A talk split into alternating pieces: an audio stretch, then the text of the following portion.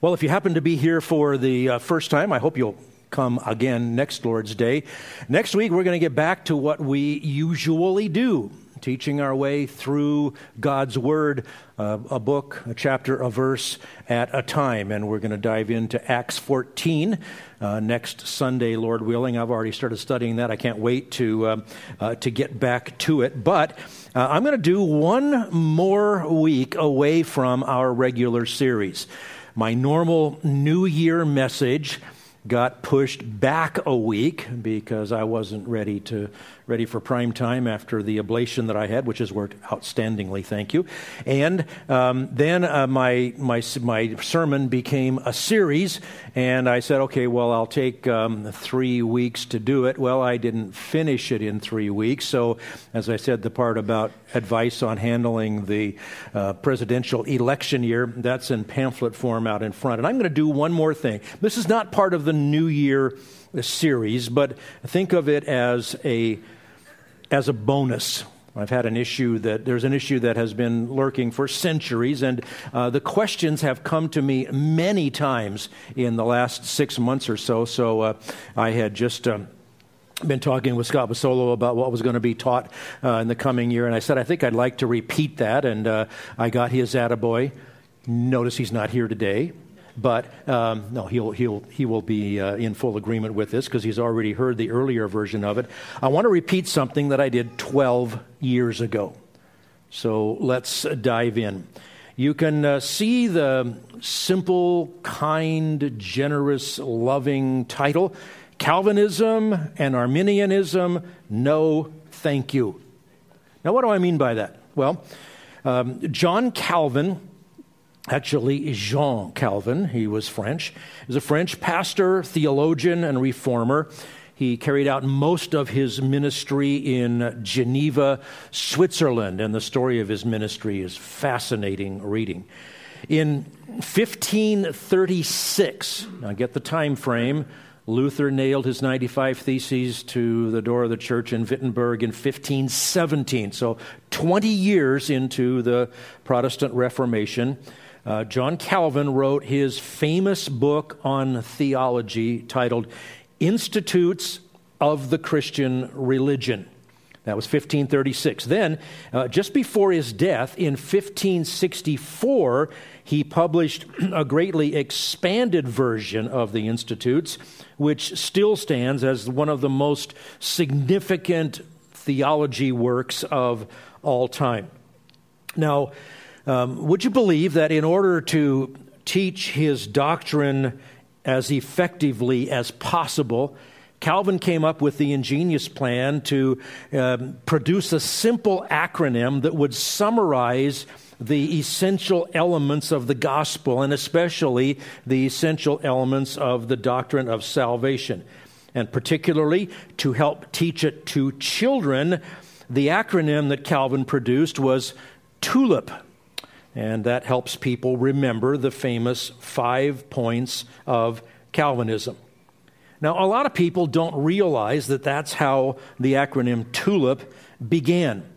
The reason is that's not where it began. That's not where it came from. I made that up because I knew that would sound plausible to a whole lot of people. And I want you to realize that uh, that's not the source of this. Uh, it isn't for teaching the doctrine uh, to children. And it's ludicrous to say that it came from Calvin because he wrote the Institutes of the Christian Religion in Latin. And then his final version was published in both Latin and Calvin's native tongue of French. And have you ever tried to translate an acronym from one language into another? You know that my initials in Russian are DDX. Of course, that's what James Joseph Harris. It doesn't work to, to, to go from one language to another. But that ridiculous explanation makes as much sense as what most people actually do understand about Calvinism and Arminianism. The origin of tulip, as we know it, goes back only to the early 20th century in English. 500 years after, or 400 years after the beginning of the Protestant Reformation. Nowhere in the writings of John Calvin can you find a five point summary of his understanding of the biblical doctrine of salvation. The five points did not originate with Calvin, they did not originate in Geneva. It was among some of the um, Reformed church theologians in the Netherlands, Dutch theologians who were the source of this. And among those theologians in the uh, Netherlands was a man named Jacobus Arminius. He died in 1609, so keep the chronology here. Reformation begins in 1517, Institutes of the Christian Religion written in 1536, revised in 1564. Jacobus Arminius died in 1609. In 1610, I researched, that was after he was dead. Some of the followers of Arminius produced what is known as the five points of remonstrance. Now, I'll bet you've gone all week long and never once did the word remonstrance, remonstrance tumble out of your, of your um, mouth. What does remonstrance means? It means rejection. That was five points at which this little circle of Dutch theologians rejected the doctrinal statements that had become most widely understood among the reformers in Europe. Uh, and by the way, if you were to translate the points of remonstrance the way that they were logically arranged and originally published, the order wouldn't, even if you did put in English, it wouldn't be tulip, it would be ultip. But that doesn't sound as catchy. And especially if you're trying to stick a finger in the eye of a bunch of Dutch people, it's more effective to insult their tulips. Now, the ensuing debates, they went on for a little while. Uh, 1610, uh, that was published. And finally, they had a big meeting of uh, theologians from all over Europe. They met in the city of Dordrecht in the Netherlands. So they went, it was a home game for the followers of Arminius. And uh, this meeting was called the Synod of Dort. If you want to insult somebody for their theology, just call them a Dort. All right? And you'll, you'll remember that. The five points of remonstrance were refuted by the Synod of Dort. And they wrote a summary statement. It was not five letters, was not five words, not five paragraphs. It was an 18 page doc, uh, document called The Canons of Dort, which went in depth into uh, refuting the five points of rejection that started this whole uh, argument. And the, the Canons of Dort is still one of the most widely accepted documents among Reformed uh, believers. Now, all this began, remember, a year after Jacobus Arminius, Arminius died, and decades after John Calvin died. He'd been dead for uh, 40 plus years before this uh, hit the fan. Arminius never heard of Arminianism, let alone did he start it. Calvin never heard of Calvinism, let alone did he start it. And my friend, I want to let you know God will never ask you if you are a Calvinist or an Arminian. Today, my goal is to help fellow Christians remain faithful to the Word of God without getting swept aside into usually fruitless arguments and endless discussions about overworked, emotionally charged words. Instead, we need to learn to, to, confine our discussions to God's intended meaning of each passage of His Word in its context. Now, there are good people on both sides who have debated these two systems since 1610. Now, I never met Jacobus Arminius, I never met John Calvin, but I would dare say if we were to sit down at a table with them today and you would say, I am afraid I'm on my way to hell. How can I be rescued? You'd get the same answer from both of them. This is an intramural debate between people who believe the gospel.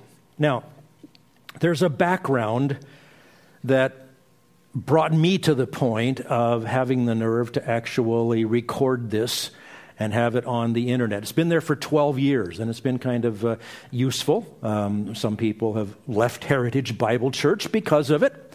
Uh, some people have never come to Heritage Bible Church because they heard that first, and that's, that's uh, sad. But here's the background. For uh, the last 20, well, all 20 years of Heritage Bible Church, for the last 22 years, I've been involved with um, ministering to and alongside uh, Russian Christians. And somehow, through the course of their time prior to the uh, time of communism, and then it kind of became um, uh, solidified during communism, they were taught to fear Calvinism and to distrust American Christians who might come to Russia and try to subvert their theology. That's the situation into which I was asked to come and, and prepare documents and, and teach and help train other pastors to teach uh, Russian pastors and church planters. So I had to figure out how to address things without getting sucked into a vortex of an argument, how to, how to keep things on track. And so I, I, worked out some ways to, to work through it in the class times. And eventually, on about my seventh or eighth trip to, um, to Tambov, I was teaching uh, the doctrine of salvation. I think that was the one time I was doing it.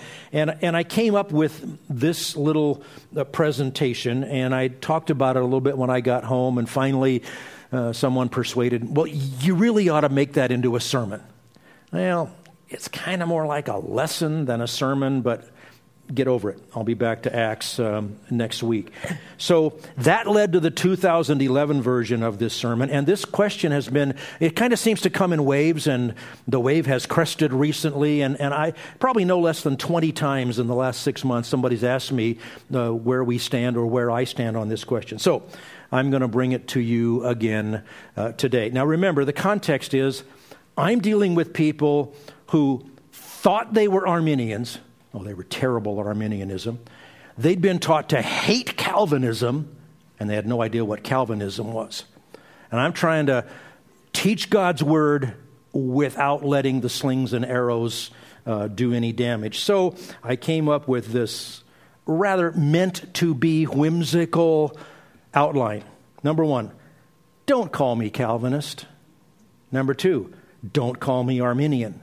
And as time permits, we'll say a couple of words about God's sovereignty and man's choice. So, the, the backbone of this alleged sermon is basically uh, two lists. And let's start with the list why I don't want to be called Calvinist. Now, let's be, make full disclosure here.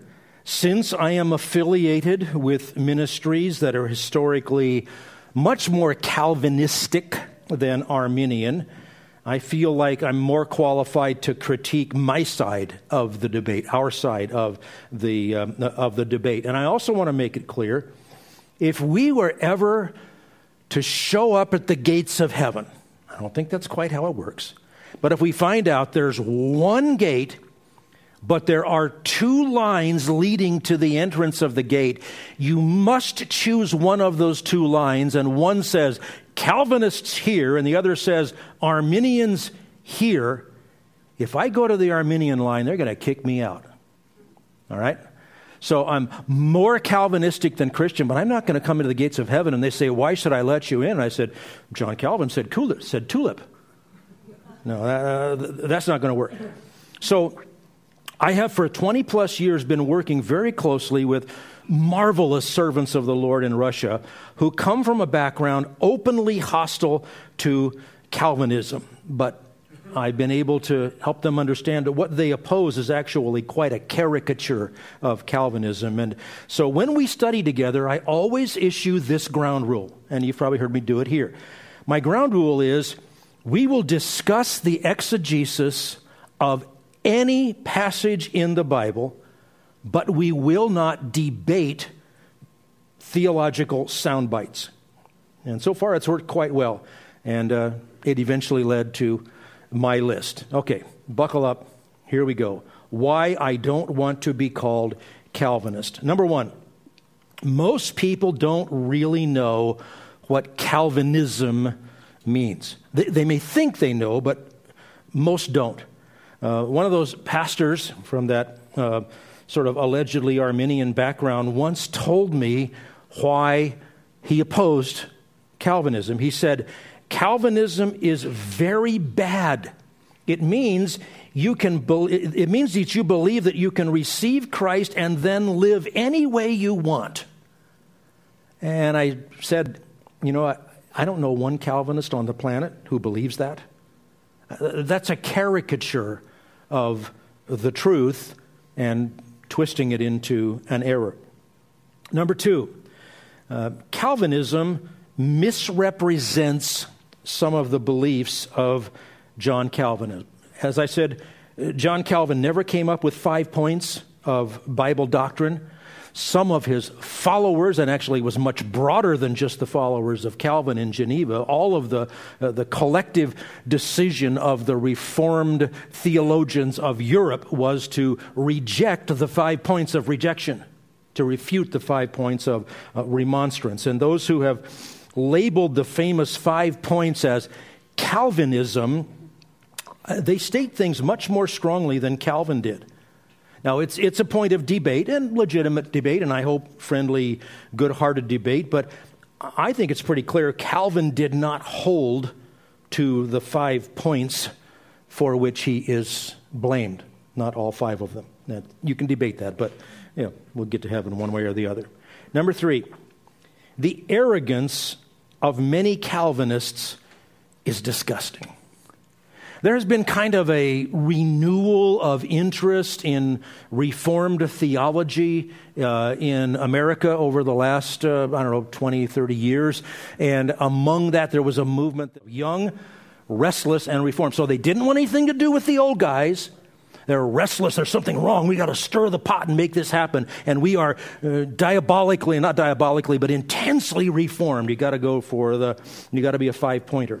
And so some of them have presented Calvinism with no patience, with no compassion, with, with no grace toward those who haven't agreed uh, with them. And that's interesting because they're fond of calling the five points of Calvinism the doctrines of grace. These are the doctrines of God's grace, and you better believe them. You know, just this, it, it's, it's an incongruity. Number four, if you want to judge me on five points of doctrine, you're robbing me of at least 95 more. Now, the great doctrines of Christianity are rich the, the, the issues raised by the five points of Calvinism are very significant issues that, that are very much anchored in God's Word. But you can never fully grasp the depth of all of doctrine in one lifetime. And how silly is it to believe that five points sum- summarize everything important to us? So don't call them doctrines of grace and then be arrogant and act like that's the beginning and end of any discussion. Number five, many Calvinists use Calvinism as a hermeneutic. Hermeneutics is the uh, science and the art of Bible interpretation, the principles for interpreting the Bible. And some use Calvinism like a, uh, like a magic decoder ring. Look at any passage, you look at it through the lens of Calvinism, and you know before you study the passage that it's going to reinforce your belief in these five points. That's using it as a hermeneutic, where you interpret a passage based upon a conclusion you've already drawn that you import into that passage. Uh, I, throw a, uh, I throw a flag on that every time I see it. It's dangerous and it's not honest, and it happens in a lot of places, not just in this debate. Now, let's get a little more specific about some things. Another reason I don't want to be called a Calvinist is 1 John 2 2 means what it says. Most, 1 John 2 2 says, And he himself, Christ, is the propitiation for our sins, and not for ours only, but also for those of the whole world. That's a straightforward, simple, present tense declarative sentence. All right? Means what it says. But a full blown five pointer will explain to you that that verse teaches that Jesus actually is the propitiation only for the sins of some, even though that's exactly the opposite of what the words say. That's a problem.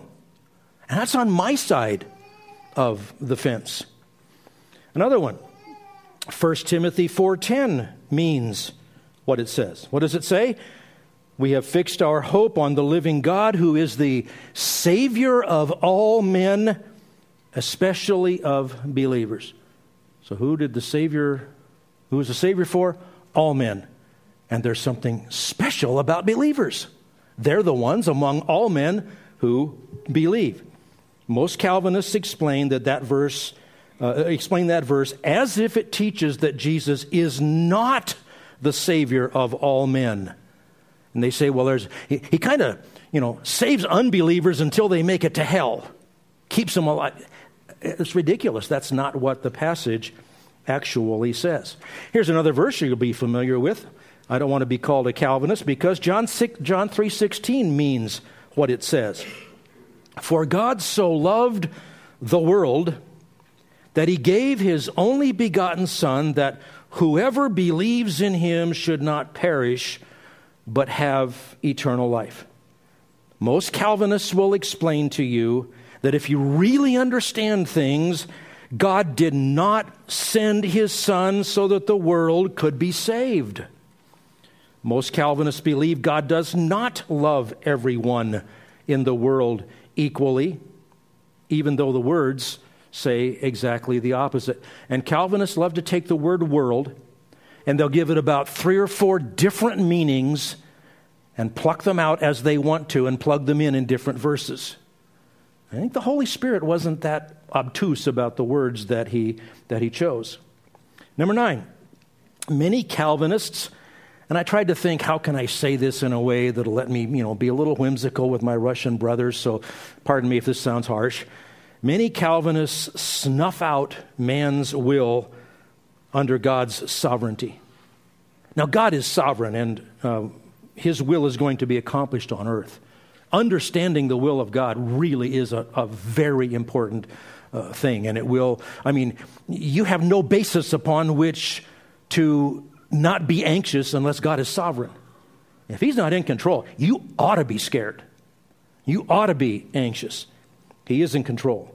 But while He is in control, you have the opportunity, the invitation, and the responsibility to make decisions which affect your eternal destiny. We cannot deny man's responsibility. And we dare not say that some people, and this is one that has been brought up to me, well, if you're a Calvinist, then you believe that some people can't be saved. And I want to say, would you please bring to me a person who's tried to be saved and couldn't? Would you bring me someone who says, I want to receive the free gift of eternal life in Christ and I can't? Would you show me one verse that says God created some people and doesn't want them to be saved? That's uh, Calvinists kind of snuff out the human responsibility um, side of that under God's sovereignty. But 2 Peter 3 9 says, the Lord is not slow about his promises, some count slowness, but is patient toward you, not wishing for any to perish, but for all to come to repentance. What is God's will about man's salvation? He doesn't want anybody to perish. Now, then you got to sort out, well, some will perish. All right? God is sovereign. We'll work that through. Number 10, the Bible does not teach double predestination. Now, predestination, fancy word, uh, predestination and election, the teaching that before the foundation of the world, God chose people to be saved. The Bible teaches that, it says it. But nowhere does the Bible teach that God specially created individuals for the purpose of condemning them to the lake of fire. And that and people say, well, you can't teach one without the other. If there's 10 pairs of socks in your drawer and you opened one this morning and you pulled out one, you chose that one and you rejected the other nine, well, that's a terrible analogy. And that's not what the Bible actually says. Number 11, a bit repetitive, but this is uh, one where I don't believe you can find this in Calvin's uh, teachings. The Bible does not teach limited atonement. That is the idea that. Um, uh, that Christ specifically came to make atonement only for the sins of some people and not for anybody else. Now, you believe in a form of limited atonement unless you believe that everybody's going to heaven, right? Not everybody's going to be in heaven. So the atonement won't be applied to everybody, but that's different than saying Christ did not die for the sins of anybody except this small minority that will be saved. Again, great worthy discussions there, but I don't think Calvin taught that. Number 12, man chooses to believe or to reject Christ. It's a legitimate choice, it's a real decision. Many passages in the Bible call people to make the choice to believe in Christ, and they warn against rejecting Him. And those are legitimate invitations to make legitimate choices that have eternal consequences, and men and women are responsible for their choices. You've heard us often quote 2 uh, Corinthians chapter 5 verse 20. Therefore we are ambassadors for Christ as though God were making an appeal through us. We beg you on behalf of Christ be reconciled to God. Now, um, I guess Paul wasn't a Calvinist. What's he doing begging people to be reconciled to God if God created them to send them to hell? There's a great disconnect there. Number, number 13, finally. It is my, um, my humble belief Calvin would be appalled by people using his name as the heading on theology. John Calvin devoted his life to great theology, to preaching through God's word, verse by verse, book by book. And as a humble man of God, I believe John Calvin would hate to hear people use his name as the title for their doctrine. And frankly, I think Calvinism, as it is portrayed, depreciates the, the fullness of the ministry of John Calvin. There's so much more. Go read, read his commentary on some passage. It's, it's profound. Okay, I want to say, don't call me Calvinist. I also want to say, don't call me Arminian. Why I don't want to be called Arminian? Well, number one, as I said, and many of these parallel the other side of it, most people don't really know what Arminianism means. And so when you use the term and people have them loaded with emotional baggage and not understanding anything about church history, um, it's a problem. Most people know even less about Jacobus Arminius than they know about John Calvin. And when Arminius' followers rejected the biblical doctrine of individual election to salvation, it touched off a big debate in the, in the Dutch church. But after Arminius' death, his followers were the ones who threw down the gauntlet. Five articles of remonstrance. We reject these five things, Mr. Luther, Mr. Calvin, Mr. Zwingli, and all the others. And that was the beginning of the discussion, which led to the 1618 Synod of Dort, uh, Synod of Dort, in which the five points were the responses to the five points of rejection. Keep that in mind. Most people don't really know that that's what Arminianism is all about. Number two, I'll say what I said a minute ago. To judge me on five points of doctrine is to rob me of at least 95 more. Number three, many Arminians use Arminianism as a hermeneutic, as their filter through which they interpret the Bible. Some of my most frustrating conversations about the Bible have been with Arminian brothers who, who try to explain that passages like John 10 28, um, uh, no one can snatch them from my hand, how they don't really mean that. And, and I've actually had somebody, well, yeah, nobody can snatch you out of God's hands, but you can jump. What verse was that? I don't, uh, I don't see that one. Anytime we allow one text to overrule another, instead of saying, this says this, this says this, together, what do they say? How do they harmonize? How do they fit together? All right, I'll get specific on this side of the ledger as well. Uh, don't call me Arminian because Ephesians 1 4 through 5 means what it says. What does it say? Just as he chose us in him before the foundation of the world that we should be holy and blameless before him, in love, he predestined us to adoption as sons through Jesus Christ to himself according to the kind intention of his will. And by the way, that's the beginning of a sentence that goes on for most of the page in your Bible. Fantastic um, statement of doctrine. That passage teaches before the foundation of the world, God chose each believer to be adopted as his child. And by the way, the Greek grammar means God chose for himself by his will. That does not negate man's responsibility to believe in Jesus Christ as Lord and Savior, but it does mean God chose who will believe. And an Arminian remonstrates against that, doesn't believe it. Number five, Second Thessalonians 2.13 means what it says.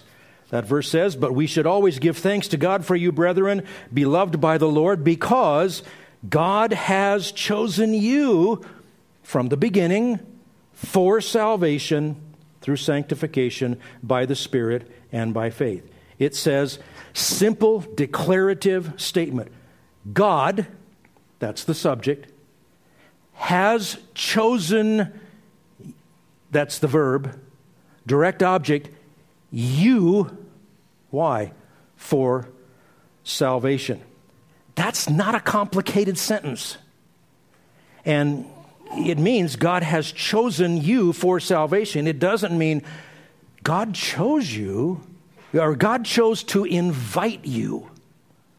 Now, does He invite? Yes. The universal call to salvation. But it says, if you've believed, it's because God chose you. Didn't you have a choice?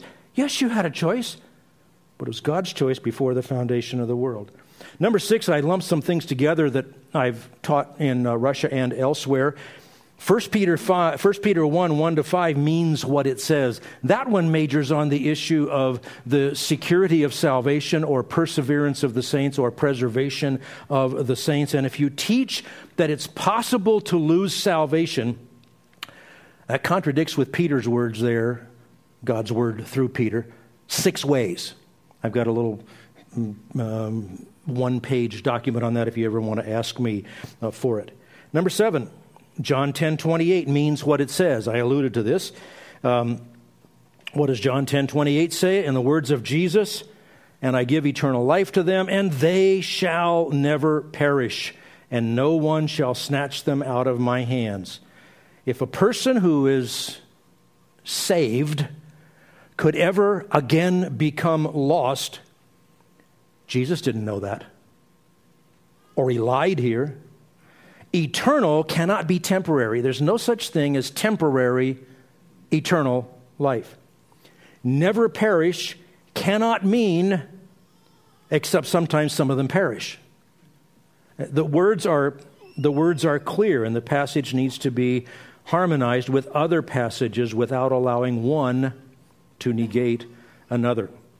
Number eight is the mirror image of another thing that I said on the other side. Many Arminians snuff out God's sovereignty under man's will. we cannot deny that God is sovereign, including the crystal clear statements of the Bible that He's sovereign in choosing who will be saved, without getting ourselves into a problem.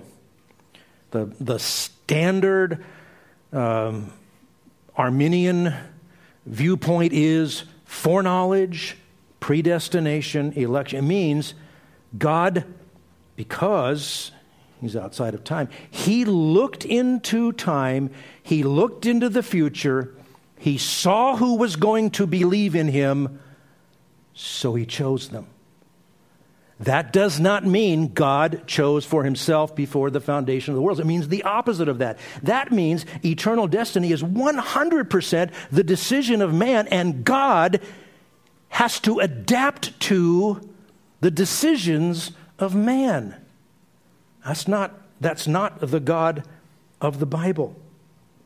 If you're going to say that that's the definition of foreknowledge about salvation, you really got a problem when you get to 1 Peter chapter 1 verse 20. You might want to look that up and it says that by the foreknowledge of God Christ is the savior. Are you really telling me God peeked through the curtains of time and said, oh, "It's Jesus. I'll pick him." You cannot have the meaning of the word change on the same page of your Bible from one verse to a little further down the page. That's a big one. And it's just as wrong, by the way, on the other side when you act as if the decisions of people don't matter. All right, number nine.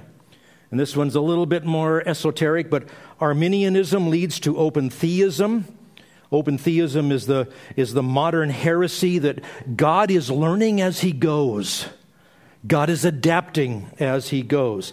Um, I won't go into a lot of detail, but just suffice it to say that's the fruit that springs from the seed of unbridled Arminianism. Number 10, Arminianism agrees with Pelagianism or semi Pelagianism. Even if you've driven a semi this week, I'll bet you never said Pelagianism. What is that? Pelagianism is the belief that mankind was not directly affected by the sin of Adam. You have no guilt in Adam, you are guilty only of your own individual sins. Uh, it is frankly, the Roman Catholic view. And they say Pelagianism or semi Pelagianism. There's a, a way to waffle on what you mean by that. But either way, it's the denial of 1 Corinthians 15 22. For as in Adam all die, so also in Christ all shall be made alive. Number 11, Arminianism denies total depravity. Total depravity, that's the T of tulip. That's the theological shorthand for the belief that the effects of sin affect every part of a person, that in relation to God, there's no good inherent within the sinner, and there's nothing within a sinner which can turn him to God.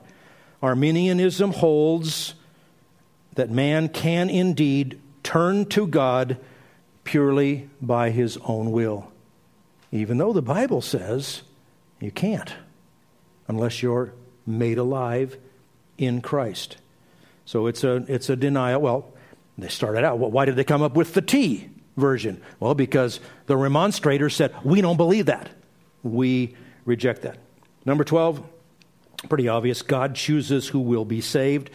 There are a lot of passages, more than the ones I've just quoted, um, that say God chooses who will be saved, and Arminians deny that those passages mean what they say. Now, if if you choose to reject the doctrine of total depravity, or if you choose to reject the doctrine of election, perhaps you can reserve a seat next to Arminius's followers uh, uh, in heaven.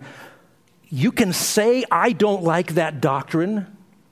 You can say, I think that doctrine's unfair. You can say, I don't want to hear that doctrine preached. But you can't say and be honest, that's not what the Bible says. And that's a problem, huge problem, with Arminianism. And then finally, I really believe that Jacobus Arminius would be appalled to have his name associated with a theological fight. Um, he never set out to attach his name to a set of doctrines any more than did John Calvin.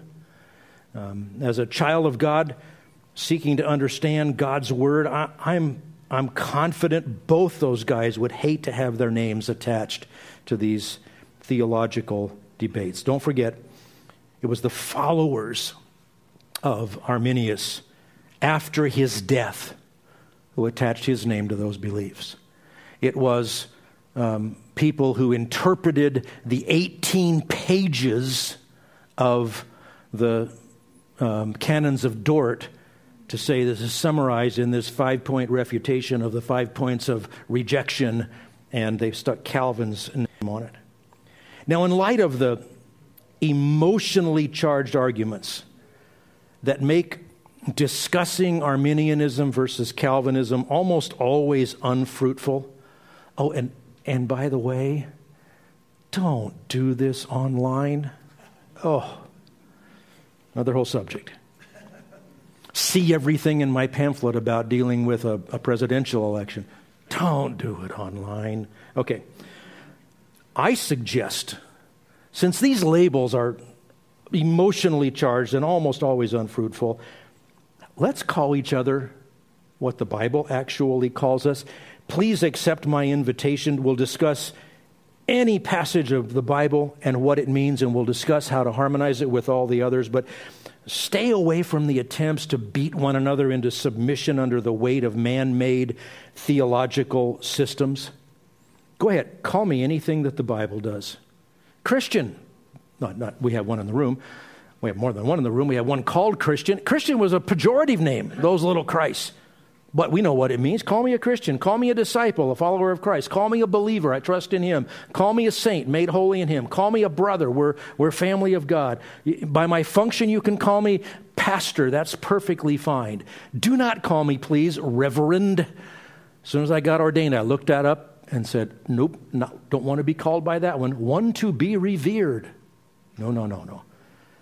Call me pastor if you want. And you know, Jim works just fine. And there's other names that are legitimate and other names that I've been called as well. Now, God's sovereignty and man's choice. We're, we're, we're pretty much um, out of time, but I just want to say a couple of things. Um, I'm not even a little bit interested in finding middle ground between Calvinism and Arminianism. There isn't middle ground. The reformers were pretty clear what they taught. The remonstrators said, We reject some of the things you taught. What's the middle ground? That's not, you know, we, you can't say that, you know, two football teams are playing today. I like this one, you like that one. Let's find some middle ground. You know, if this team plays this team, let's have team number three win this game. You, you can't do that. Um, I'm not interested in helping people uh, to compromise or to pick and choose until they come up with their own system that they really like. I just want to help you understand God's Word in its context and fit it together with all the others. And one of the things I came up with that I said in Russia that I want to say to you I refuse to defend any theological statement that requires me to explain why any verse of the Bible doesn't mean what it says. And that's a problem on both sides of the Calvinism versus Arminianism debate. Now, what about God's sovereignty and man's choice? Man is totally in control. I mean, uh, God is co- totally in control. Man is completely responsible. You are legitimately invited to be saved. And, you know, uh, uh Joshua said, Choose this day whom you will serve. Well, that's legitimate. But God is in charge. Both of those are true. Calvinists cross the line when they overrule passages that teach man's choices and responsibilities. Arminians cross the line when they overrule the clear statements about election and predestination and foreknowledge. Both of them cross a line when they're arrogant or self righteous or disrespectful in the name of defending what the Bible teaches. And both cross a line if they call into question the salvation of people on the other side of this debate just because they're on the other side of this debate. Well, that's, that's plenty. Do you know um, God sovereignly determined that you would hear this sermon today? All right, that's a little bit, a little bit tongue in cheek, but He did. Now I have to ask you He is calling you to be faithful to His word and to graciously and tenaciously proclaim the gospel. What are you going to do with it? And let's pray. Father, how we do thank you for your word, for its clarity. Indeed, we thank you for its depth.